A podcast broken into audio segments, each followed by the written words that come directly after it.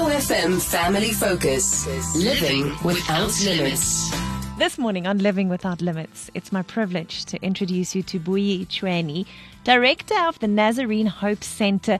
Buyi, welcome to OFM. Thank you so much, Linda. Where did the Nazarene Hope Center start and what is your goal in the community? Nazarene started in 2013, was established in 2013 actually, and it's in Bloemfontein at the um, location called Bergman Square. What role do you want to fulfill? We want to be the place where autism mom, autism parents can take their kids and go to work with a, a, a very peaceful mind, knowing that their children are well, are being well taken care of. So the role of being an autism mom slash i am called a lot of names here at Bergman because of the role that I'm playing with autistic children here. What are some of the services that you offer at Nazarene Hope Center?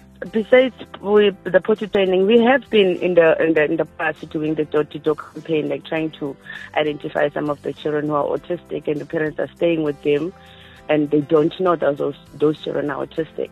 Yeah, basically from uh, we we operate from six o'clock uh, in the morning until five. We potty train them mostly, and then I will teach them the basics, like being able to sit down when they eat, and then being able to play with other children without scratching and biting each other. Buyi, what do you think is the biggest misconception out there about children with autism?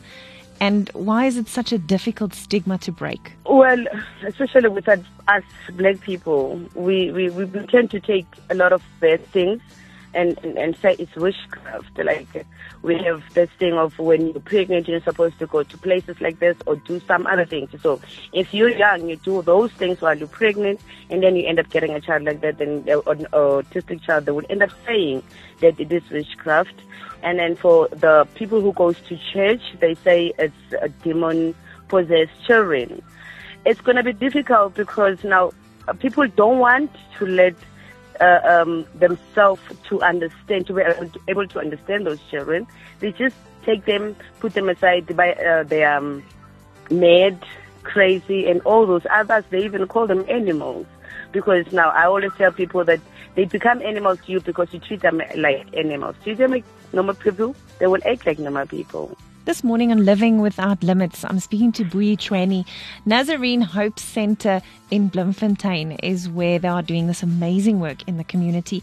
Buyi, what are some of your immediate needs at the moment? At the moment, we are operating at my backyard.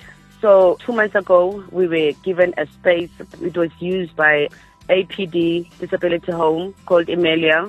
So, they gave us a place, and it's an old place. It hasn't been used for a long time.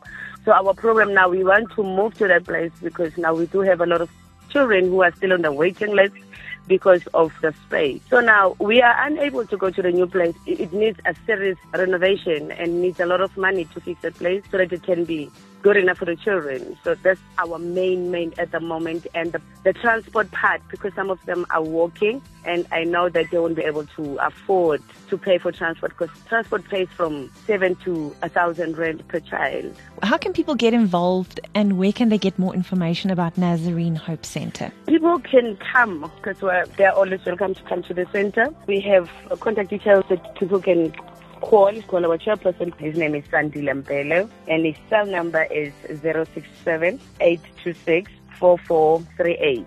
067 826 4438. Buyi, perhaps lastly, what is your message for a parent listening this morning and they have a child with autism? What do you want to tell them? I would like to let them know that whatever situation they're facing with the children, they're not the only ones. And, you know, some of the problems here in life are they are best taken care of or resolved when you are able to talk to somebody who's been in the, in the same situation with you because that person understands your pain and where you come from better than the one that just knows about autism and every other thing. We thank you for living without limits and thank you for sharing your story with us on OFM this morning. Thank you so much for having me, Yolanda. Living Limitless. Listen to the podcast and find the organization's contact details on the Mid Morning Magic blog on ofm.co.za.